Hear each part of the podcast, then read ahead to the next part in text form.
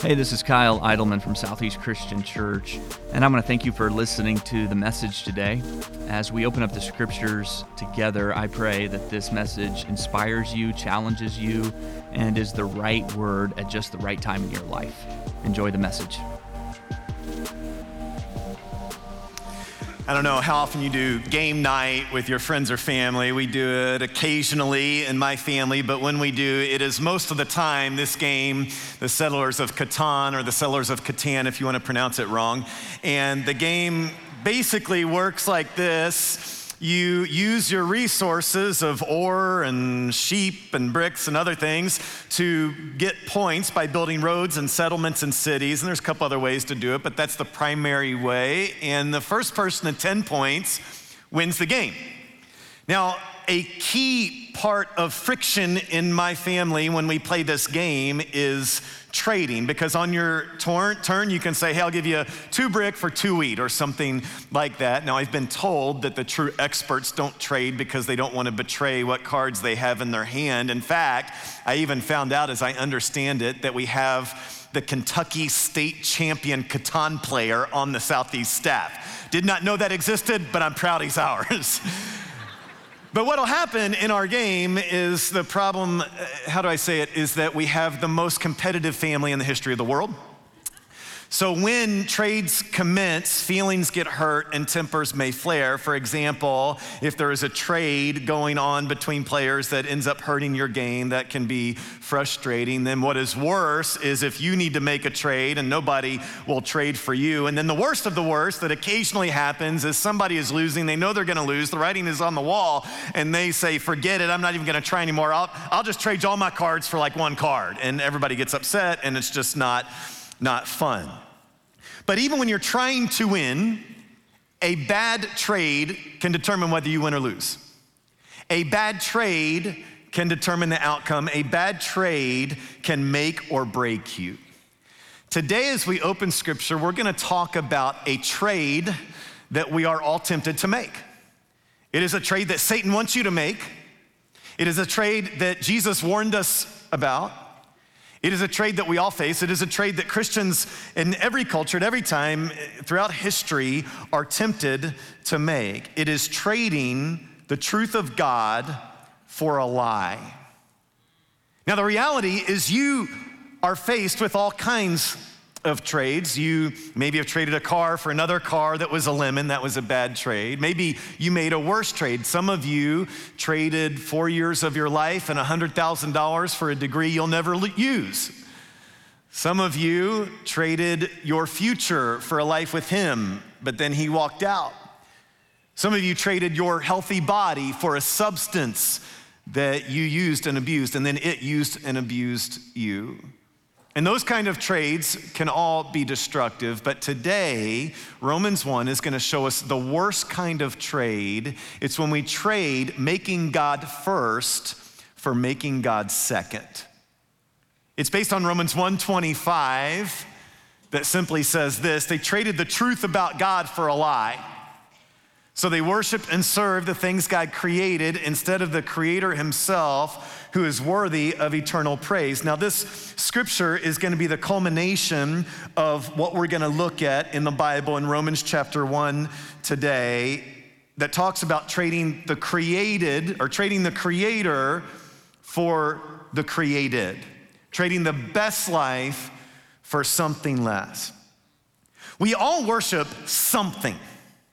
We all give our time, ourselves, our bodies, our money to something. Often, the easiest way to figure out what you worship is just to ask this question What most disappoints you? Meaning, if you are most disappointed when your team loses, you may worship sports. If you are most disappointed with a lack of comments and likes, you may worship acceptance. If you're most disappointed when you walk in your home, you may worship stuff. If you're most disappointed when you spend a Saturday at home, you may worship relationships. If you're most disappointed when a vacation falls through, you may worship travel. And here's the thing everything I just listed, they're all good things that are gifts from God. Sports and entertainment are fun. Relationships are healthy. A home is a nice thing, but it's when we worship those things and give our all to those things that they become unhealthy. My friend Scott has talked about this for years, and he phrases it like this When a good thing becomes an ultimate thing, it becomes a destructive thing. We need food, but food out of control destroy you. Jesus drank alcohol. But alcohol as an ultimate thing will destroy you. Sex is a beautiful gift, but sex pursued at all costs will destroy you. How? When it becomes an ultimate thing. When a good thing becomes an ultimate thing, it becomes a destructive thing. And the reason it's destructive is it can't help you. It can't give you ultimate hope, it can't save you. I read a news story a few years ago about a Pittsburgh Steelers fan who had died. Before he died, he had prearranged a unique viewing of his body with the funeral home. So when it came time for the viewing, they brought in the La-Z-Boy from his house. They arranged his body on the La-Z-Boy, draped in a Pittsburgh Steelers blanket, and put a TV in front of his body with a loop of old Pittsburgh Steelers highlights. As a Baltimore Ravens fan, I thought that's a very Pittsburgh thing to do. But I love football. When you die, that's a bad place to have your hope. When a good thing becomes an ultimate thing, it becomes a destructive thing. And this is why Christians fast, mostly from food, but even many Christians, you know, maybe you yourself fast from certain things. Why? To prove to yourself and to God that they are not your idol. Someone I greatly respect has a habit with Instagram of giving up Instagram one day a week, one week a month, and one month a year, just to prove to themselves that it's not an idol, that doesn't have too much control. Now, everything I just said, for most of us, is review. We know this. We know there are idols that even though we may not worship some statue made of wood or stone, that we have things that we give ourselves to and they become idols. We get that. But the temptation to make a good thing an ultimate thing never goes away. So, how do we prepare ourselves so we don't get lured in to giving our lives to something we shouldn't, to things that are empty? What do we need to learn? What do we need to do so that when we die, they don't by default have a viewing of our body with our idol? So that when life is hard, we tra- have true hope, so that when things are unstable, we have a rock foundation. Romans chapter 1 is going to warn us about the path of how to God, make God less important in your life. The way I'm going to phrase it today is this I'm going to give you the broad path to make God second in your life. And this is meant to be an allusion to Matthew chapter 7, where Jesus says, Hey, there's two paths. There's a narrow path and it is hard and few find it, but it leads to life. And there is a broad path and it's easy and everybody walks down that. But he says it leads to destruction. So, as we talk about this today, we're, we're not saying that we want you to make God second in your life. What I'm saying, because what Romans 1 is saying, is that if you are walking down the broad path, you're gonna see certain signs along the way that we're gonna learn from Romans 1 today, and that will be your clue I'm on the wrong way. I need to go the other direction. So let's look at the three steps. First one's found in Romans 1, verse 20. For ever since the world was created, people have seen the earth and sky. Through everything God made, they can clearly see his invisible qualities. What are they? His eternal power, his divine nature. So they have no excuse for not knowing God. First step to making God second in your life is to ignore that you are created, meaning to ignore that you are create that you have a creator. The way I'd phrase it is this: deny the obvious. If you want to make God second in your life, behind something else, first deny the obvious, which is that you have a creator. Science helps so much with this.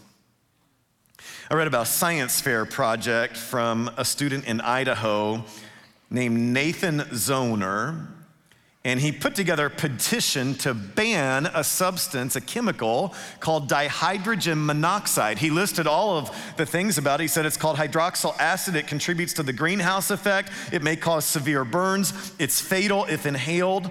It contributes to erosion, accelerates corrosion and rusting. It may cause electrical failures. It's been found in excised tumors of terminal cancer patients. Despite the danger, the petition said dihydrogen monoxide is often used as an industrial solvent and coolant in nuclear power plants, to produce styrofoam, as a fire retardant, in many forms of cruel animal research, in the distribution of pesticides, and as an additive in certain junk foods and other food products. When everybody saw this list on the petition, they said, Yeah, we got to get rid of dihydrogen monoxide. The only problem that some of you figured out from the jump is that dihydrogen monoxide is another word for H2O, another word for water. Everybody said, Yeah, let's ban it. And I love that example because it's what happens in our world where people see something but completely miss what's going on beneath it. And so often in our world, people look right at scientific truth and totally miss the God who invented the science. It's why I'm thankful for so many outspoken Christian scientists who devote their lives to helping other scientists understand the truth of the gospel based on the foundation of science. And what they do is simply what Romans 1:20 says. They say, "Look at it. It's obvious there's a creator behind this. Dr. Hugh Ross had a passion for astronomy and cosmology from a very young age. He wasn't raised in a church or of any faith whatsoever, but his own research led him to understand that the science proves the universe had a beginning. Well, he could easily figure out if the universe had a beginning, that means the universe must have a beginner. So he said, for the sake of intellectual honesty, I owed it to myself to study that beginner. So he looked at all the holy books of the world's major religions. When he finally opened the Bible to page one, he was astounded to see how Genesis 1 lined up exactly with what he'd observed for years in his telescopes. He then founded an organization that is devoted to using the latest scientific discoveries to reach out to scientists and show them the creator described in the Bible is real. It's why he wrote the book, The Creator and the Cosmos. And he says, the more we learn about the universe, the more evidence we uncover for the existence of God. So, astrophysicist speaking. First signpost, deny the obvious. Second is found in verse 21. They knew God, but they wouldn't worship him as God or even give him thanks. And they began to think up foolish ideas of what God was like. As a result, their minds became dark and confused. If you're on the broad path to destruction, if you don't want God to be number one, if you want this other thing to be number one, even if you won't admit it, you recreate God in your image. And the way we'll phrase it is this you redefine God. Redefine God. You know, sometimes words in our language get redefined over time. For example, the word awful means bad. Its original meaning, however, meant it's something that created awe, like it made you full of awe, and now it means the exact opposite. The word naughty means disobeying. It originally meant poor, like you have not, you have nothing, and that meaning has changed over time. The worst is what they've done with the word literally. The original definition of literally was, and still is, in a literal sense or manner. For example, the driver took it literally when asked to go straight across the traffic circle. This makes sense. But because of culture, the dictionary added an additional definition a couple years ago that says this used for emphasis or to express strong feeling while not being literally true. For example, I was literally blown away by the response I got. No, you weren't. Reminds me of a sports broadcast I heard of on a basketball game where the announcer said he literally left his guts on the floor. No, he didn't. That would be gross. And as someone who's a black and white thinker, this frustrates me because the definition for literally is literally not accurate. But this is exactly what people do with God because they take who God is and what He is and how He defined Himself and say, no, I want something that's the exact opposite. Here's what it looks like, verse 23 instead of worshiping the glorious, ever living God, they worshiped idols, made to look like people and birds and animals and reptiles. You've seen pictures of this, maybe been to a museum where you saw these things, but then it evolves into this, verse 24. So God abandoned them to do whatever shameful things their hearts desired. As a result, they did vile and degrading things with each other's bodies. The culmination of idolatry is worshiping other people. Now, that phrase, God abandoned them, sounds weird or maybe even harsh. This is a theme throughout Scripture. For example, in Hosea 4, God is talking about the regions of Ephraim and northern Israel, and he says, I'm to judge them because they're attached to idols. Leave them alone. In Matthew 15, Jesus is talking to his disciples about some religious leaders. He said, They're blind guides leading the blind, ignore them. In Acts chapter 7, Stephen, before he's wrongly executed, is talking about their ancestors in the wilderness worshiping a golden calf statue. And it says God gave them up to worship the stars of heaven. Scripture seems to be clear that if you are determined to, to walk away from God, He'll let you. I think the way you can diagnose if you're on this step is really found in these two phrases my God and I feel.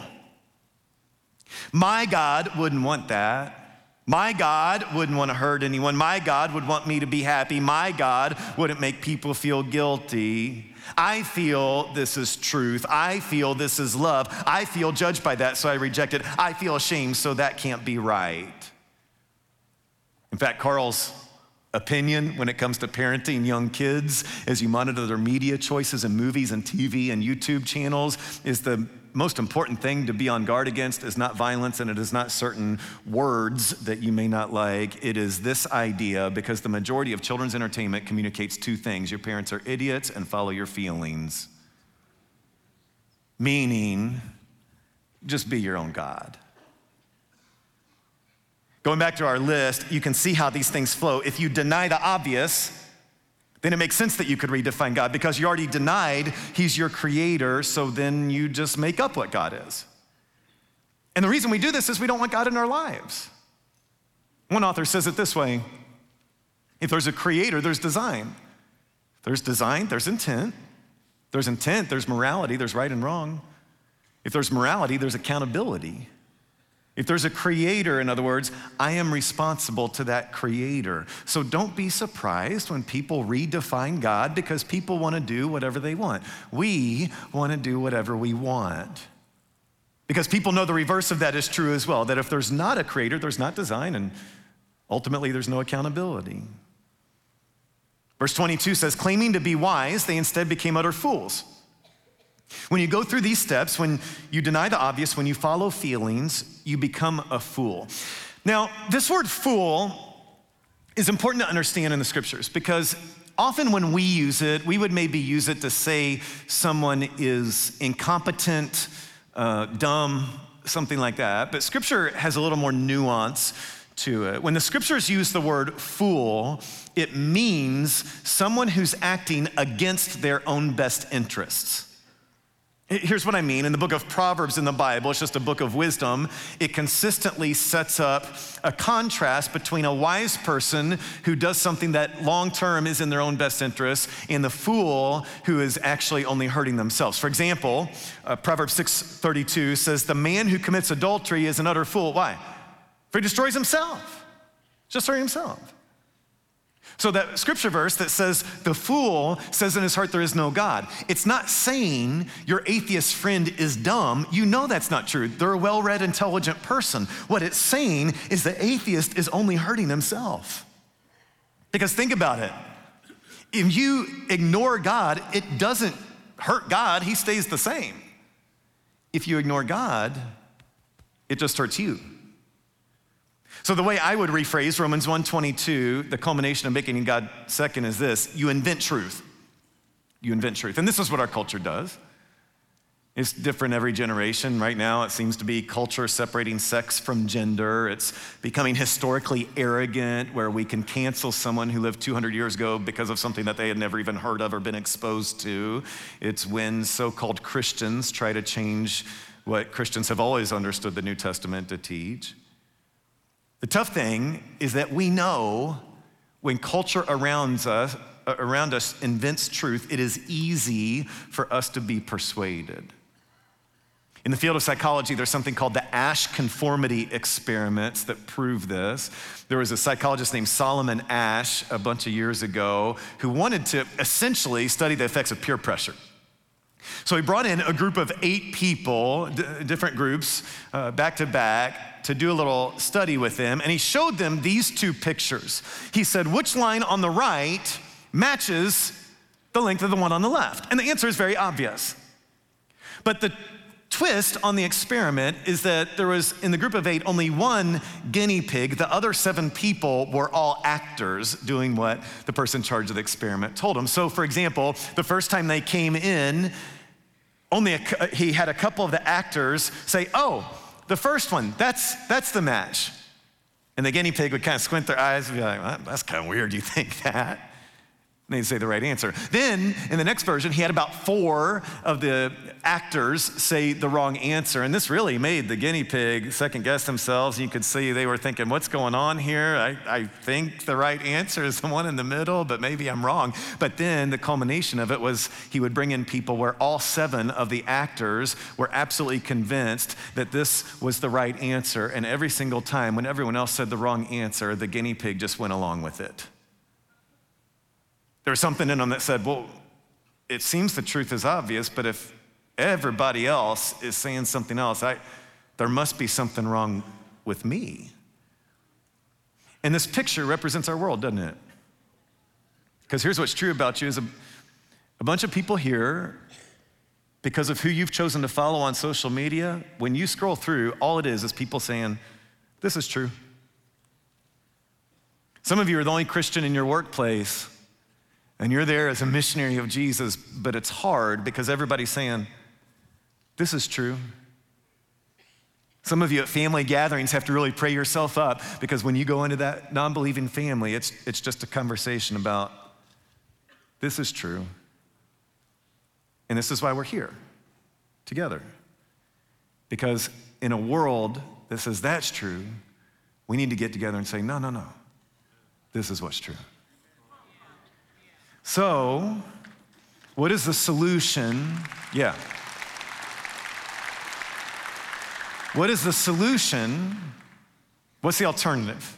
We've seen three steps from Romans 1 of how to make God second. How do we combat that? Well, we can reverse engineer what Romans 1 just taught us and see three ways to increase your affection for God. First is this get in nature to increase awe.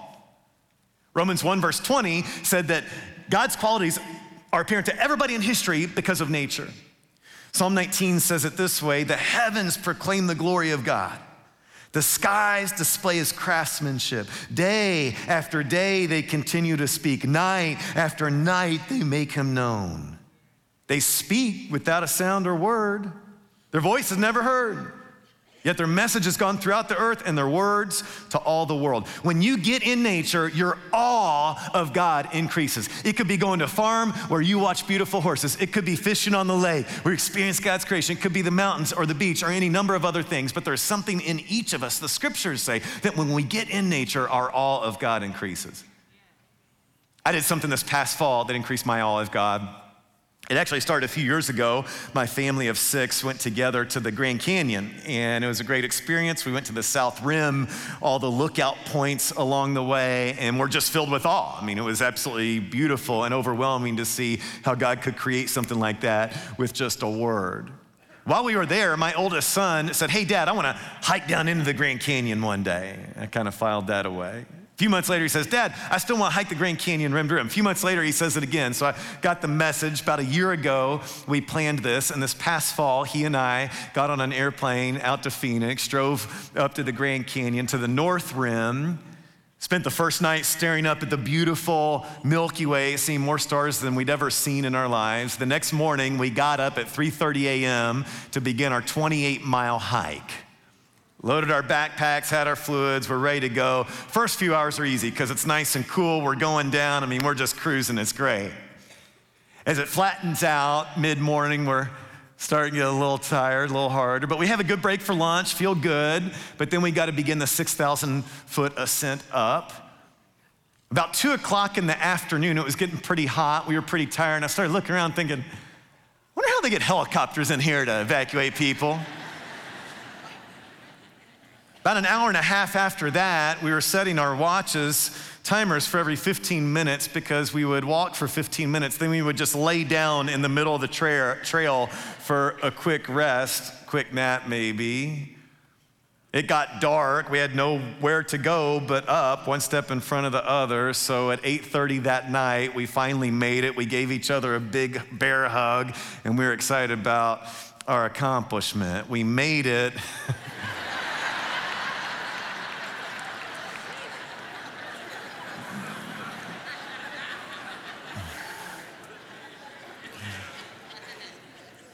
I was gonna say we made it, but it crushed us. and we had so many emotions in that moment, right? Like we were, we were proud of ourselves and this lifelong accomplishment. We were relieved that we were gonna be able to sleep in a bed that night. We were kind of angry because we thought we had each trained well, but we realized we had undertrained. Um, but most of all, the emotion we felt was humility. Because we had just explored one little speck of God's creation on one planet, in one galaxy in his universe, and it humbled us. And we just stood in awe of our Creator. We were reminded how big our God is. Dr. Hugh Ross, who I mentioned earlier, said in science, the more you explore, the more awestruck you become by the Creator. If you want to make God first in your life, if you want Him second, don't do this. But if you want God first in your life, get in nature to increase your awe. Second thing is found in verse 21. Yeah, they knew God. Look at the phrase I highlighted here. But they wouldn't even give him thanks. Isn't that interesting? It's like this verse is saying the baseline response to God is just to give him thanks. It's like if somebody gives you a present, the baseline response is to say, Thank you. I read recently about the hormone oxytocin that happens in our bodies. It's been called the love hormone or the trust hormones because when it's released, there's growing evidence that it forms a connection, like rewires your brain in a way to the object of, uh, of, of your focus. So, some things we know release oxytocin are singing, trusting, and expressing gratitude. Singing, trusting, expressing gratitude. Sounds like a pretty good morning quiet time. Isn't it interesting that we were just now discovering that when you do those things that Scripture told us to do anyway, your body responds by bonding you to the object that you're addressing? So it may just be worth asking if you want God first, do you begin each day by thanking Him for something? Science now says what Scripture says will bond you to God. Third thing we got to do is get in Scripture to develop wisdom. Get in Scripture for wisdom. Romans 1:20 says God is revealed generally through nature. We know God is revealed specially through Scripture. I like Jeremiah 8:9 partly because God is sarcastic in it. He says, These wise teachers will fall into the trap of their own foolishness, for they've rejected the word of the Lord. Are they so wise after all? Because remember the scripture definition of fool. A fool is someone who does what is not in your own best interest. So this is saying a fool neglects God's word. Here's what this means for the Christian every day, no exceptions, we're in God's word. Every day, no exceptions, the Christian is in God's word. It is the place where we guarantee we hear from God. We guarantee we are refined, convicted, encouraged, challenged. It is the way we know we're connecting with God. God's word, every day, no exceptions. And the good news is it's easier to get in God's word today than any time in history. You carry God's word in your pocket in multiple translations, in multiple languages, even an audio Bible.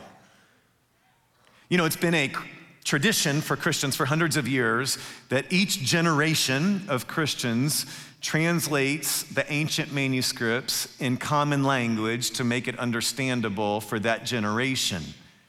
This is something we're very thankful for so we can understand the scriptures in our language.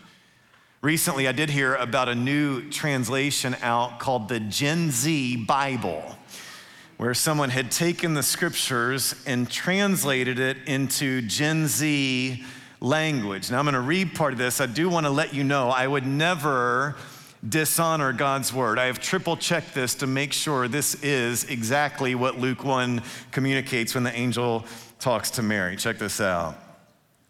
Mary was a pick me girl for God and was simping for him in prayer when the angel Gabriel appeared to her and said, Ayo, you're a real one, and the top G is feeling you. But she thought his compliment was sus and gave him the side eye. So he said, so he said, baby girl, chill. God sent me to tell you you've passed his vibe check. And low key, he wants you to have the main character. You name him Jesus, and they will all say, He's him. She said, How can this be since I promised him my body count will always be zero? Respectfully. He said, This ain't about cuffing season, for the Holy Spirit will live rent free in you, and your boy Jesus will be a divine bro. Beside, your cousin Elizabeth is with child, she who is already older than a boomer and whose husband is way past beekeeping age. So Mary said, Bet. Gabriel left her on red, and she let the Holy Spirit cook.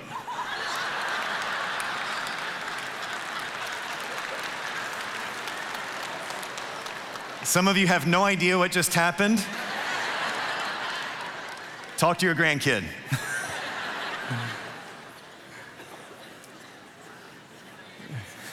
Some of you are like, I'm gonna, I'm gonna get that. I'm gonna use that translation. Here's why I say that it is easier than ever before in history to get in God's word. And there are people throughout history, there are Christians throughout history who died so they could have the Bible in their own language. And they never dreamed we would have it as accessible as we do today. The Christians, every day, God's word, no exceptions. In his most famous sermon, Jesus says, There's a narrow road that leads to life there's a broad, easy way that leads to destruction. And you will know, Romans 1 teaches us, that you're on that road to destruction if you deny the obvious, if you redefine God, if you invent truth. The good news is that no matter how far you've walked on that path, it is not too late to turn around. Jesus' most famous story, he tells about a young man who did just that. This man left everything that was safe and true, and he wasted his life. At the end of it, he was penniless. He had lost all hope, and he was utterly alone. So he tried the only thing he knew. He said, I'll go home and see if dad won't take me back as a slave. But when he got within sight of his house, his father, who represents our father, ran to him, interrupted the rehearsed speech, gave him a big old bear hug, and said, We're having a party. So here's what's true is when you're playing a game and somebody makes a bad trade, that's really frustrating. It can be annoying. But what's actually fun is when you're on the good end of a bad trade. Oh, somebody's gonna trade me eight cards front, let's go. That's good news. And scriptures say that God wants me to make you the best trade ever.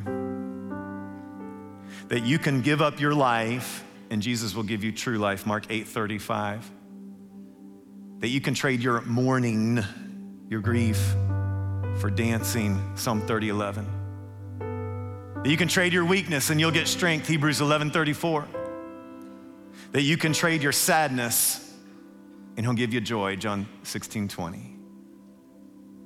But it all hinges on the best trade ever, 2 Corinthians 5 21. You trade in your sin and he gives you his righteousness. And the good news is it's free. There is no twisting somebody else's arm. There is no lucky roll of the dice. There is no fortunate draw of a card. It is simply because God loves you. The God who made the Grand Canyon, the God who made the Milky Way, the God who created you loves you. So, will you be wise or fool? Will you act against your own best interests and do what only harms you? Or will you be wise? And trade in your rags, and you get his riches. And the reason you can do this is because we worship, we give thanks to the one who said, I'm the Son of God. And then he died and rose again to prove it. And that is why he is our Lord and he is our Savior. Let's pray together.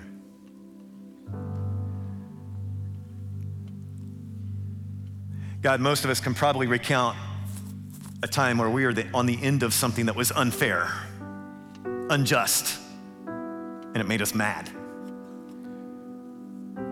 And we wanted you to do something, or we wanted to get even ourselves, or maybe we did. God, the reality is the most unfair thing ever is you giving us grace. That it is not fair. That all we have to do is say, You're our God. And we receive forgiveness, we receive hope, we receive challenge, we receive wisdom, and it's all free. So, God, thank you for the free gift of grace. Thank you that you loved us so much, you gave Jesus. God, help us be wise. The narrow path's hard. You told us, and we know. But help us be wise and keep putting one step in front of the other until we reach our destination. It is in Jesus' name that we pray. Amen. Thanks for listening. If today's message made you realize you need to take your next step with Jesus, we would love to help you with that. You can connect with us on any of our social media platforms throughout the week or visit our website at southeastchristian.org. And if you want to hear more content like this, you can check out our sermons podcast or our one at a time podcast. Both can be found everywhere podcasts are available. Have a great week.